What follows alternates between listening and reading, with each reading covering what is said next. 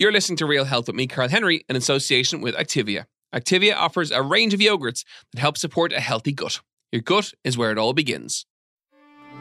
This is an Irish Independent podcast. Laya Healthcare, looking after you always. Proud sponsors of Real Health with Karl Henry. Hello and welcome to Real Health with me, Karl Henry, in association with Laya Healthcare. Folks, I'm very excited to have my next guest in studio. Niall Breslin has become synonymous with mindfulness and getting people to think about their mental health. His hugely successful podcast, Where's My Mind, is in its third year, and he's going to be at the Three Olympia Theatre with a live version of the podcast at the end of April. But now he's here to chat all things meditation and mindfulness. Niall, welcome to the show. Hello, Karl. What's Five years later, I finally got you in. I'm Yeah, delighted. It's I'm been delighted. a while. How are you getting on? Life is good, and you? I'm grand. Yeah, yeah, all good. Tell us about your plans. We were chatting before we came on air. A PhD in the making. I- put, just put a proposal in, so fingers crossed now. Like the next four or five years of my life are going to be back in ac- academia. I, I, I can't get enough. I, like I used to hate going to school and college because it kind of felt like it was forced. But when you're actually when you co- come to education, it's Mhm. a different dynamic. So uh, yeah, I'm really. Looking, I don't. I have no idea whether I'm capable of it or not. But like, it's something I've been kind of flirting with for about five years. So I finally went right. I'm going to go for it. And it's in an area that you love, which is a key thing for people listening in. You know, not necessarily about mindfulness or about meditation, but about life in general, that it's a grá for something that sticks, something that floats your boat. Yeah, we're looking at psychosocial interventions. So, like, the big thing for me is like, we can talk about mental health all we want, but what are the systems doing? What are the systems of support and the frameworks of support doing? How do they work? How do they not work? And that is ultimately what I'm going to be focused on for the next five years. How can we create better, more effective systems to support people with their emotional well-being? Things like early intervention, trauma-informed care, stuff like that. So that's kind of where I'm bringing it. I hope. Amazing. The next level. We're going to go back a little bit to the pandemic, the wake up and wind down episodes. Incredibly popular.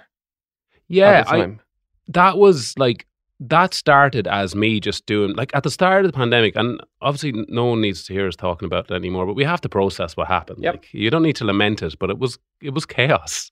It was absolute chaos and at the very start the big thing i realized a lot of people were saying to me online and uh, you know if you were allowed to meet them was sleep. Sleep became this big thing because we had so much excess energy we we really didn't know what to do with it because we all think energy is just physical but it's mental as well. You like you, you know working focusing all this stuff really requires physical energy and it can tire you out.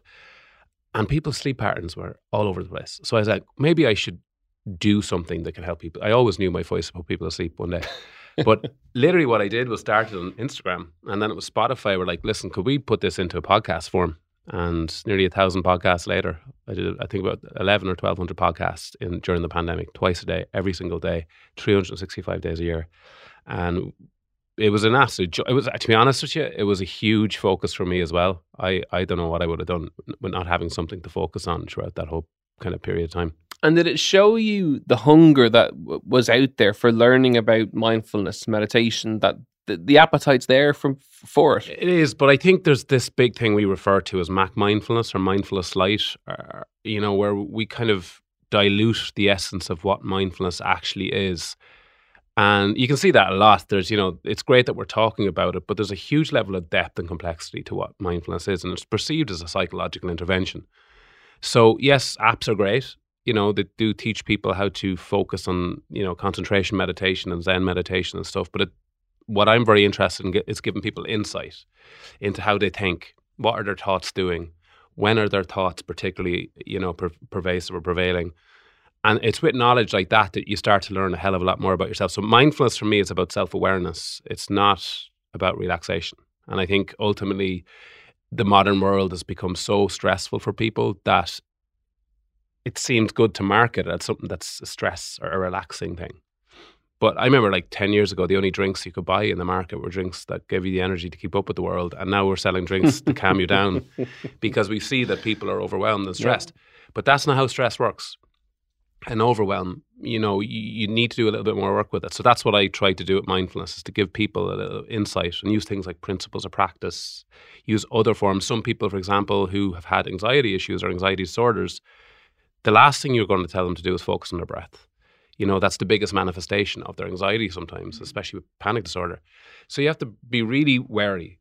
And so what, what I teach is mindfulness-based stress reduction. So it's the eight-week evidence-based programs, and I try to incorporate that into the wake-up wind downs rather than just me being a talking head in the morning and the evening. So self awareness is crucial for people. So it's not a you know if people are listening in who do meditation or who potentially want to try it, it's about going a little bit deeper and a little bit kind of yeah, more aware. I, I, always say mindfulness is about understanding the space you take up in society and the space society takes up in you. And that's ultimately what you're trying to teach. So what, what you're saying with something mindfulness is there's informal and there's formal. And formal is obviously your meditation. You sit there, you focus on your breath, your body, or a visualization. And then you've informal, which I think is the most powerful form. And informal is like how you communicate with others, how you show up in relationships, how you show up in work, how you have a coffee, how you slow down. And there's this hilarious kind of misconception of mindfulness that it's uh, it's about slowing you down or making you less ambitious.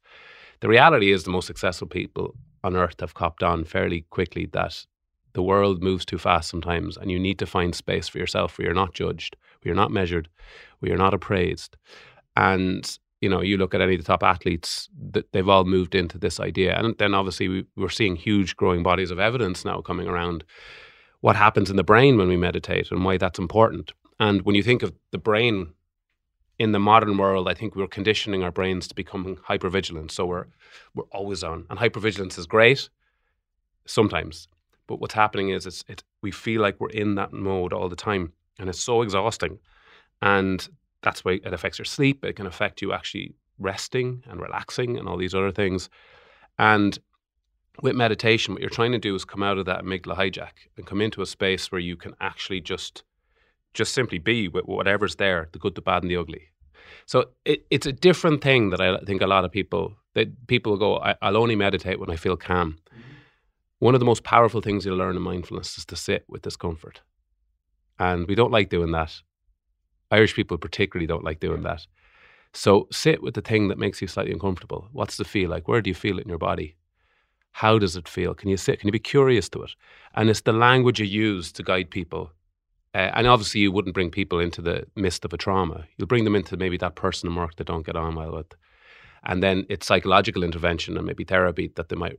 So often in MBSR, I will refer people to it, from a pre-assessment. You do a pre-assessment. You'll see whether they're this is the right thing for them to do, and then in many cases you go, well, actually, I think you need to speak with the psychologist to figure out some of the other things that are going on for you. Maybe they're grieving. Mm-hmm. There's something that's a bit too raw for them at that point in time. So that's the that's the kind of importance of of teaching MBSR, which is what I try to incorporate into Wake Up Wind Down. And what do you say to people who can't find the time for it?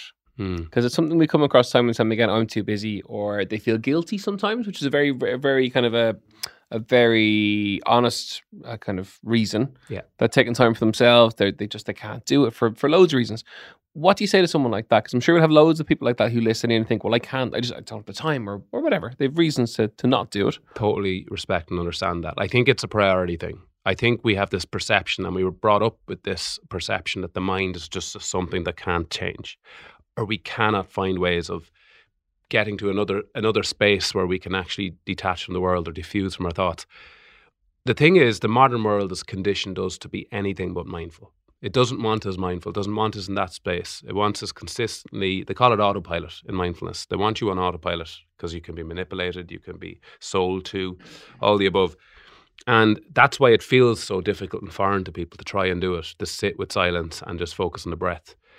And I, I totally respect that. It's really difficult. But if people say the, the definition of mindfulness, and this is the most important thing, is pay attention to the present moment. But the most important part of that is without judgment or non judgment. That same non judgment needs to be applied. There's no Olympic Games for meditation.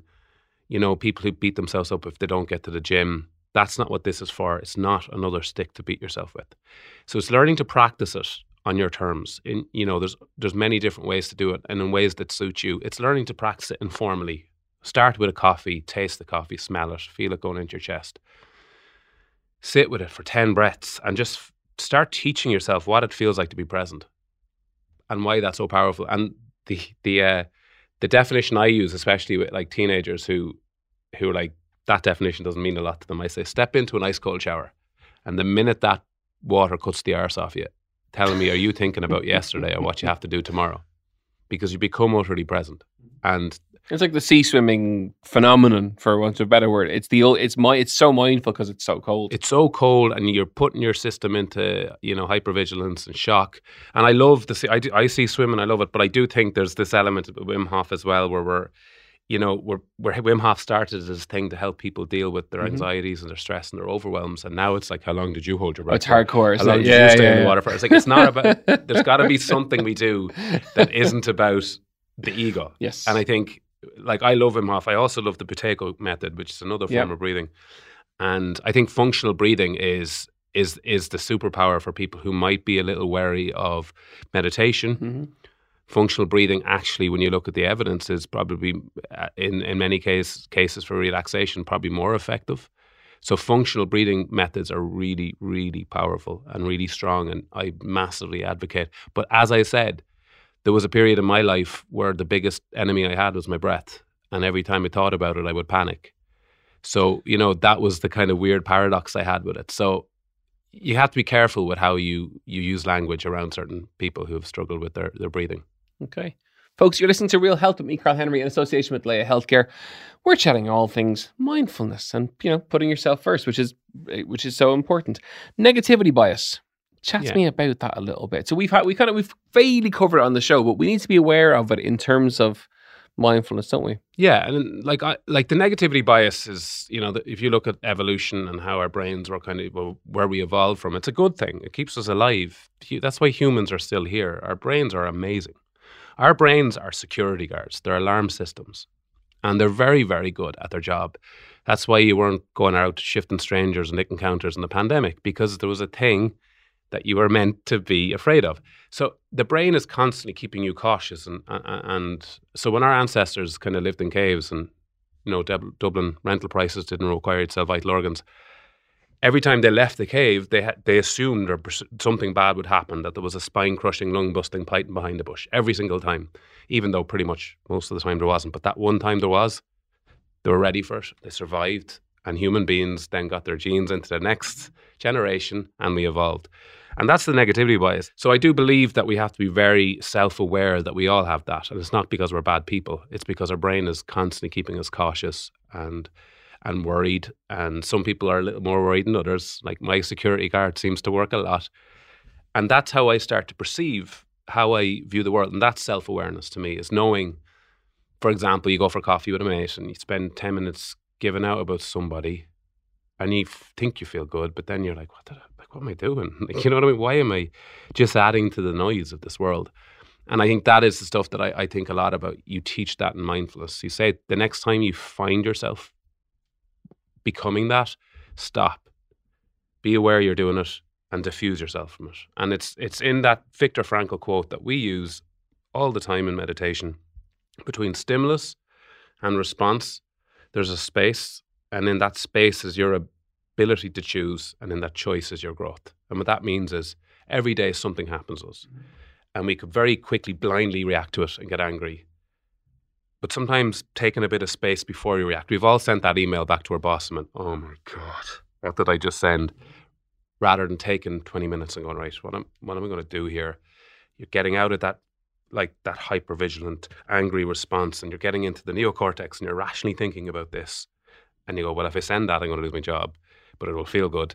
But if I if I send it in another way, maybe I will get the message through." So that's the type of stuff I talk about with it. And one of the examples I use is I was on Harcourt Street a couple of uh, years ago, and a guy I was coming around the corner, and a guy a guy kind of came around on his bike, and I, I nearly hit him, and I beeped, and he lost control. He got, I mean, very very angry. He threw his bike at the side of the road, started screaming at me, told me to take down the window, started hitting the bonnet of my car, and in that moment, I thought to myself, of course, the ego took over. I was like, right, the, the, You're a- you're a the big red guy, mist, I'm going to get out, and then I thought something's happened to this guy today. This isn't me that's Okay. caused this.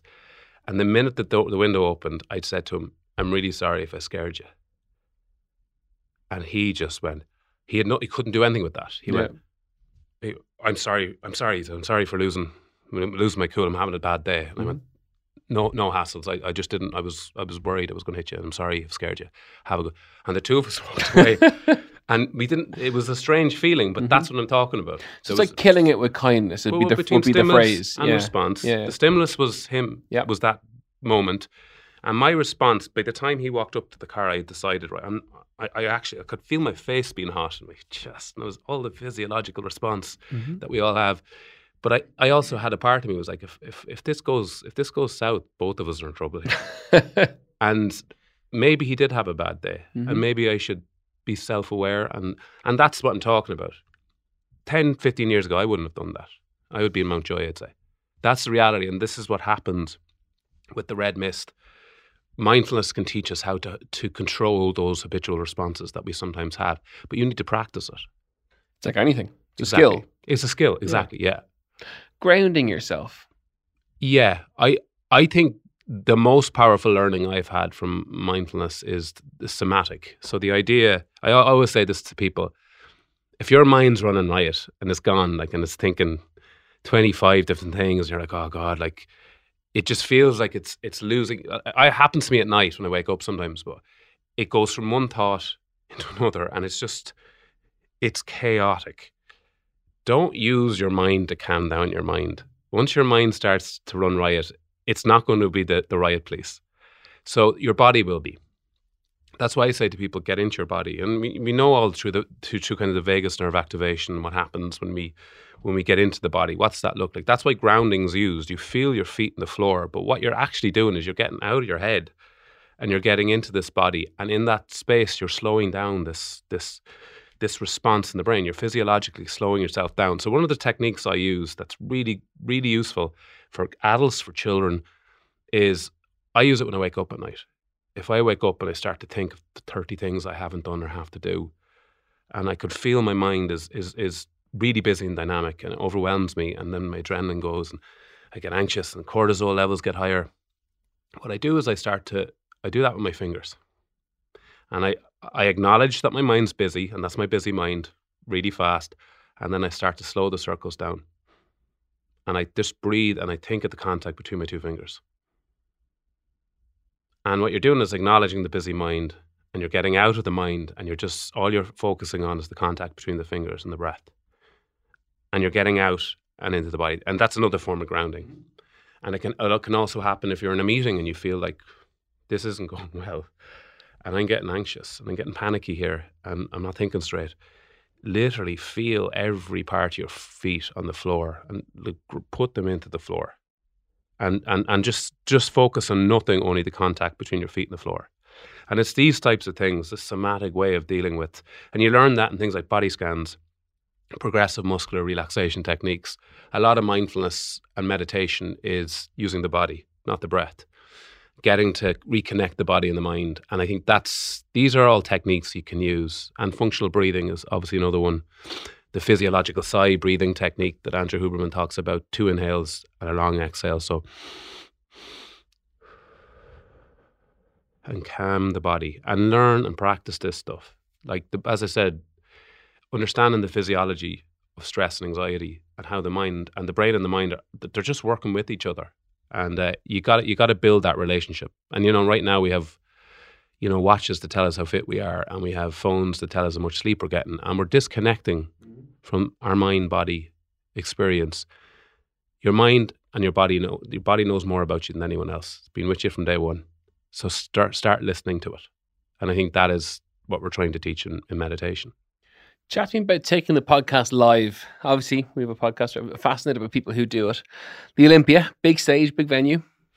a venue I've played many times. Of course. Yeah, so it's a different kettle of fish. I think with podcasting, live podcasting, the game has been massively upped. I Mm-hmm. think that's the terrifying part of it. Like there was a time when you just you got up and you chatted for an hour and a half and that was it and you went home. You can't do that anymore. You've you've these amazing live podcasts like the two Johnnies and you've the you know the my my, my therapist ghosts me types of things. These are shows now. Mhm. They're big shows and you have to kind of deliver, but you also have to maintain the essence of what the podcast is about. Yep. So yeah, I've thought a lot about it, and a lot of my life is is is also writing and performing music, and it's a huge part of my journey. So I built that into it as well. I'm playing piano for the first time live. I'm, my first instrument's piano, so Okay. I've composed these kind of soundscape um, music therapy pieces that I want to play with my story. But then, probably more importantly, Adam Clayton, who Yep. I have had on the podcast before, and it just felt like we hadn't finished that conversation. And Adam is immensely generous with his with his conversations. Like he he's a one of he's got an incredible energy. He's like he's the bass player in the engine room in the biggest rock band in the world, but he's he's also got this real deep humanity to him that comes out every time you meet, meet him and speak to him. So I, I kind of asked, and I was like, he's going to say no, but sure, I'll ask him anyway. And uh, right enough, got an email back going, love to do it. And yeah, I'm, I'm, I'm can't wait to get him on stage. Like, and a lot, lot of U2 fans have reached out with questions for him Mhm. because he doesn't do this a lot either, you know. And remind us again of the date. Friday, twenty eighth of April, in the Three Olympia Theatre. So yeah, it's it's it's a good night out. And as I said, the show itself will be it'll be quite irreverent, a lot of fun. Like I do kind of laugh at the state of my mind a little bit. Like it is the mind is a little it's it is it's chaotic, it's hilarious and it's it's amazing and it's it's brutal sometimes. And I think we we we need, I enjoy discussing it in a kind of entertaining way. But um yeah, it's it's I'm looking forward to it. I am nervous about it. Yeah, it's Well, it's my first live. I cancelled two live tours, full tours, because of pandemic. So every time I announced a tour, there You're was another lockdown. So it was my fault. So I am pretty sure we're good in this one. Amazing. Well, listen, the very best of luck with it. Thank you for coming in today, giving us all your tips and tools, and the very best of luck with the, with the gig.